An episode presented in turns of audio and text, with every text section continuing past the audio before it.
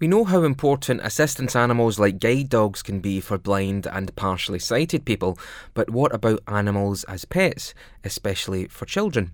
Can a pet make a positive difference to a young person's life if they have some developmental or emotional needs? I recently spoke to Dr. Angharad Rudkin, who is a child clinical psychologist at the University of Southampton and has recently looked at some research in this area. Doctor, what does this research tell us about how children can change when they have a pet in their life?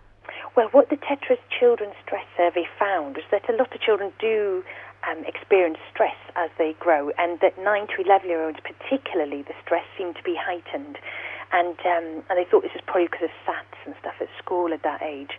But also, what they found was that having a pet in the house helps children to feel calmer, um, and it encouraged cognitive development and also, interestingly, social skills as well. So, the ripple effects of having a pet in the family seem to be quite broad. What would be the signs of stress and perhaps uh, negative emotions in a child around about that kind of age? Would there be less obvious signs than what we would expect? Yes, there would be. There would be because we're very used to children showing their expressions quite, um, their emotions quite openly when they're very little. You know, they're very kind of quick to cry and show us that they need us. But as children get older, they become a bit more independent, so it gets harder for them to show us their feelings and for us to kind of really understand them. So um, so it'll be things like being clingy, um, not wanting to go to school, getting quite tearful, not sleeping so well, um, maybe not eating so well. So they're all the kinds of symptoms of um, signs of stress. What kind of qualities can looking after an animal help to develop in children then and maybe reduce that stress?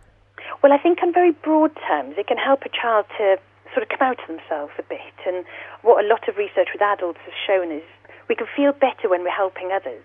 And I think for children, there's not many opportunities for them to help others, really. You know, they're very much in a position of being looked after, being helped by grown ups. So I think for a child to be able to look after something, it can really help them to feel good about themselves and um, feel quite strong and capable. Um, but then there's also other kind of more specific effects, like having to plan, for example. So if you've got a, a dog or a cat or a fish, you know, having to plan taking them for walks, feeding them, cleaning out, you know, aquariums or um, baskets. That actually all of this helps a child to understand a little bit more about the world and to feel a bit more confident about their ability to deal with the world and, and manage their behaviour in the world. It must be a kind of rite of passage for a child to have a pet and feel those responsibilities. Yeah, absolutely. I think it is. It can really help somebody to feel, yeah, that bit more kind of able and a bit more grown up, which I think for children is quite important. You know, they can feel grown up. Um, so being able to look after a pet is, is a great way of doing that. Yeah. Now, therapy animals seem to be much more popular these days and can sometimes be used to help children with all sorts of conditions like autism, learning difficulties, and, and other problems. Is that really beneficial? Yes, yes. Research is, is pretty robust with that actually. That that um, dogs, um, in particular, can be you know soulmates for some children. Some children, for example, who struggle to interact with other people, you know, they find it all quite complex and overwhelming to do the whole talking, looking at, making the appropriate gestures at the right time. Whereas actually with a dog, none of that matters. You know, you can just give and and receive, you know, kind of love and affection and commitment um, in a much more straightforward way.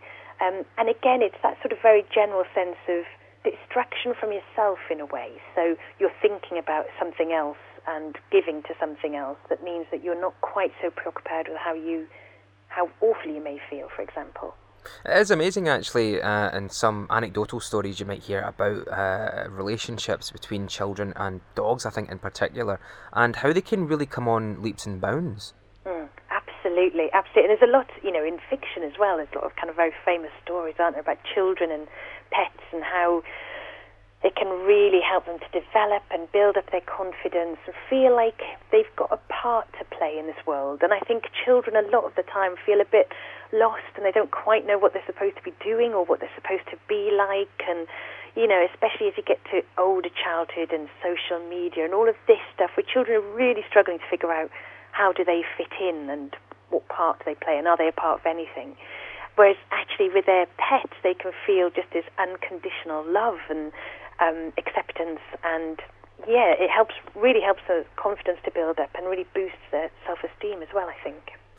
I think that unconditional love must be very important because for children who've perhaps experienced emotional or physical trauma or have a disability, a pet could really help with the healing process, I would imagine.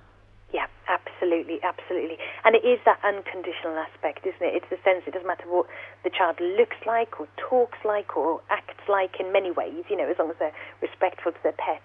Um, there's just a lot more, yes, unconditionality to it all. And I think kids growing up who haven't had that experience from their parents, maybe, or the wider system that they're growing up in, it can be a really wonderful, positive, and valuable experience for them to have that from a pet. But of course, pets aren't for everyone, and uh, parents and uh, children would have to really think about the commitments involved. What factors do you think they should be concerned about before introducing an animal into a household? Well, um, you're absolutely right, and I think time is a big thing. You know, family lives can be incredibly busy, um, and you need to be realistic about what time you can give to a pet. And I think parents also need to be very realistic about their children.